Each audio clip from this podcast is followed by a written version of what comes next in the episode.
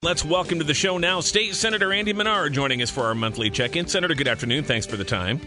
Hey, Jim. Thanks for having me. Well, obviously, I know you've been watching as we all have what's been happening on the streets of cities all around the country. We've been fortunate here in Springfield. The demonstrations have been peaceful. That hasn't necessarily been the case in places like Decatur, Champaign, uh, other communities. Uh, I wanted to ask you about it from from the legislative standpoint. You know, this is stemming from this uh, continuing sense that some people simply do not get equal treatment, equal justice uh, at the hands of law enforcement in our, in our justice system. Is there a legislative role to address this? What what things are you thinking about, and your colleagues are thinking about in response to all this? Uh, well, I think I want to answer your question, Jim, but first I just want to say this real quick. Um, to the individuals in Springfield that organized uh, both um, the car, you know, the car protest line on Saturday, uh, which was a Black Lives Matter organization, and then the protest, uh, which was uh, yesterday at the Capitol you said the word peaceful, um, and I think that has to be noted again by me. Um, I want to thank those individuals that organized both of those events um, for doing good work and to to to raise the issue in a peaceful way and a meaningful way. Um, so I wanted to start off our conversation today, Jim, by saying that. So let me answer your question now. The answer is absolutely. There has to be a legislative role uh, because things don't change unless we change public policy. And that requires a constant and an ongoing effort. Um, and it, it calls upon us, people like myself as, as one legislator out of 59 in the state Senate, uh, to stand up and tackle tough issues that might make people feel uncomfortable. Um, that's what we have to do. And what's happening in this country uh, right now um, is another call. It's another cry for making that happen at every level of our government. So certainly there is a legislative role to play. You can change public policy, but you can't legislate mindsets, and and you have to wonder if that's really at least some of the issue here is just the the attitudes that some members of some police departments carry onto the job every day. Uh, so, how do you address that? And and what other strategies can you deploy? Is this a question of the type of training that they're they're getting? Uh, what what else can you look at? Well, you're right. You can't legislate um, attitudes, whether that be um, the attitude or uh, the outlook of a of an individual who's serving as a police officer or if it's the attitude um, or beliefs of individuals who um, who might feel the same way about a particular race or a particular gender, or uh, believe that you know government should operate differently than people like I believe. I mean, you can't legislate uh, thoughts and feelings and attitudes, um, but what we certainly can do, and I think this is warranted, and I've thought this for for a long time is uh, to understand and to put into motion uh, things that recognize that community policing is is not anything remotely related uh, to uh, the military or militaristic styles or tactical types of things. And I think there is a a big disconnect there, and and I get that from. Uh, constituents that I represent, um, and certainly on the east side of Springfield and in Decatur, that, that's an ongoing conversation that I've been hearing for years. So, you know, uh, Vice President Biden mentioned that today in his speech. Um, I thought that was a, a, good focal point of his speech that he gave today, and I think that's a that's an immediate place where we can start a conversation that could lead to public policy change. That's not going to change everything, of course, but I think that's a place where we can start a public conversation. There's been uh, a lot of discussion too about the the role of government in responding to protests, particularly when demonstrations turn violent, get out of hand. Uh, maybe people are, are exploiting these very real issues for their own opportunistic ends. But yesterday, the president of the United States said the governors who don't crack down on this aggressively are weak. Uh, and Governor J.B. Pritzker uh, responded that he's not allowing the president to send the U.S. military here to Illinois.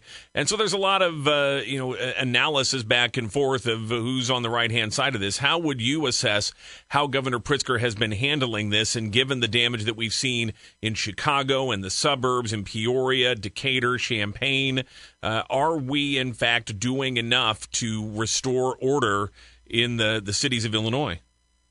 So after that exchange uh, between the president and the governor, I read the transcript uh, that I believe the Washington Post uh, was the source where I read it from, had posted it online. And I picked up the phone and I called Governor Pritzker and I thanked him uh, for uh, calling out the president for what I too believe is inflammatory rhetoric that doesn't serve the purpose of bringing calm to a nation uh, that is hurting deeply right now for obvious reasons.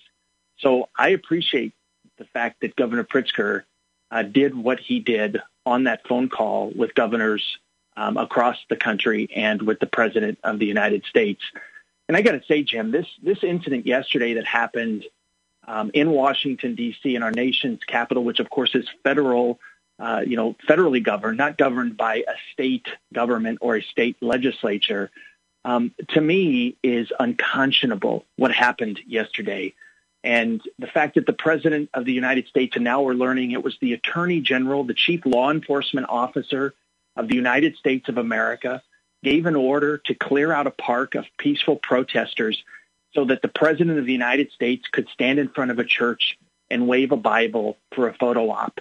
That is unconscionable to me. As an individual, as an American, as a Christian, it's unconscionable. Um, so more of that is not going to help the situation that we face today in the country.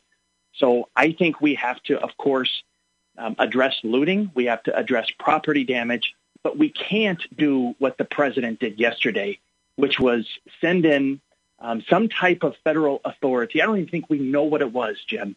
A federal authority to to clear out a park of peaceful protesters who were protesting um, something that, that needs to be discussed in this country so that he could have a photo op in front of a historic church. I can't think of anything lower than that that I've seen thus far. State Senator Andy Manar is with us here. And, Senator, while we're dealing with this national crisis, we're not done with the last national crisis, which is COVID 19. And we've seen these uh, huge throngs of demonstrators coming out, gathering together. At least in this case, a lot of the, at least the demonstrations I've seen locally, a lot of people wearing masks, not everybody. But there are concerns that we could see um, renewed outbreaks uh, because of people in close proximity here, even as we're starting to gradually reopen the state for bars and restaurants, etc. How concerned are you uh, that that could happen? And if it does happen, uh, what what's going to be the answer to it? Because it doesn't seem like people are going to be willing to go backwards in terms of restrictions and things if we start to see a substantial uptick in cases. Yeah, that's a whole lot to tackle isn't it? That is that is a whole lot to tackle. There's no doubt about it. Um, all the more reason why uh, we need leadership at the top um, that uh, can take steps and diffuse a situation uh, that isn't just um, happening in one state or in one city or in one part of the country, but across the country. We haven't seen that from the president. We haven't seen him um, give a calming speech to the nation about wrongs that have been committed uh, by by police officers. In this case, in Minnesota, and using his words and his ability to speak to the nation and the world collectively um, in order to calm racial tensions in this country. He's doing the opposite of that, Jim. The opposite of that. That doesn't make our country a better place for anyone. So we need that type of leadership so that we can not face what I think are potential hurdles that you just outlined uh, with the, the crisis, which was the global pandemic that, that was on all of our minds uh, just uh, a little bit over a week ago until uh, the incident that, that we all saw take place. So we have to be able to take those steps. And I am concerned. I'm concerned about uh, the public health aspect of uh, large groups of people who are protesting peacefully in close proximity with each other. And don't misunderstand what I'm saying. I'm not saying they shouldn't do it, um, but I'm concerned about the health impact of that down the road. Uh, you know, you're not saying they shouldn't do it, but the state officially has said that people shouldn't be going into bars and restaurants. We shouldn't be having large gatherings. Uh, maybe places shouldn't have Fourth of July celebrations and things. So, uh, you know, a lot of people get really upset when you say, okay, you can't do these things that you want to do, but we have no problem with the protesters going out and doing what they want to do. How do you reconcile that? You know, that's a tough one. And I, I recognize that up front. Uh, but I also know that um, what we are seeing across the country um, that has been sparked by a series of uh, of deaths of African Americans at the hands of police officers. Uh, most most recently with George Floyd has been has been brewing for a very long time. Um, this has been going on for years and years and years. And to say that the individuals um, that, for example, uh, came out over the weekend um, and, and from all accounts did, uh, when they could, practice social distancing or came out um, in front of the Capitol, um, uh, in front of our state capitol to protest what's going on, shouldn't be doing that. Um, that's a really tough call because what's happening in the country is a response is a response to what people have seen with their own eyes, what they're feeling with their hearts, and they're saying they're tired of it. And um, to reconcile those two things, I think, is an impossible task. Senator, we're tight on time. Before I let you go, I want to ask you about the uh, legislative session just uh, concluded. Uh, you were very adamant in the days after that about uh, the word that was spreading around and being spread even by some Republican lawmakers that lawmakers were going to give themselves a pay raise in the in the budget that was approved uh, because they didn't take the affirmative step to reject those raises. But the budget does not have money appropriated for those raises. So you and Comptroller Susana Mendoza and others have said said there will be no raises because you can't have it without the appropriation.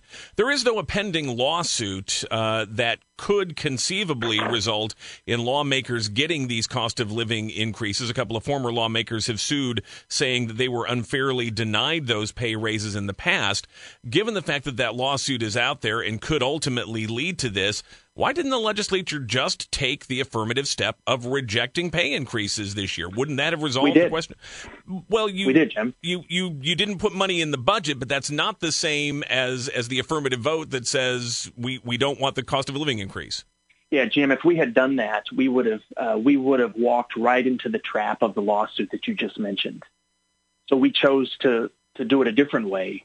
Um, that it would be a different question in front of a judge. So if the Republicans were in charge, they would say, let's just cede our authority to determine whether or not we get pay raises and leave it up to an unnamed judge in a court case that hasn't even been filed yet. That's what the Republicans were essentially saying. But let's back the train up. That's not exactly what they were saying. First, they were dangling a shiny object out in front of voters because um, this one is ripe for mischief, as we all have found out. Um, but that shiny object wasn't even real. So, Jim, we did do exactly what you said. We just didn't do it the way that we have done it in the past. Because had we had taken the same old step that we did before, uh, we would be subject clearly to the outcome of that pending suit. Now, we still may be, but this would be a different question in front of a court potentially. That's why we chose to make the appropriation zero. The budget isn't silent. It's not absent. The, the, the budget actually has a zero next to it it's it's a little nuanced, but we think that's a different question that would be in front of a judge potentially, and it's us affirmatively saying that there will be no pay increases. And so, um, as you said, there there will be, or most likely will be, some sort of court fight on this. But for right now, you can say definitively to the people of Illinois, lawmakers are not getting a pay raise as a result of this budget. Correct. And um, by the way, the only people confused about this are the Republicans that chose to tweet it out at about 1 a.m. on Sunday morning after about 15 straight hours of session. There was no confusion about this on the Senate floor. When I presented the budget bill, I was crystal clear about what this meant and what the intention was. and why we did it the way we did it. The only people confused, the only people confused are the people that are playing politics with an issue that is very easy to play politics with. State Senator Andy Manar, we appreciate your time. We'll talk soon. You bet. Thanks, Jim.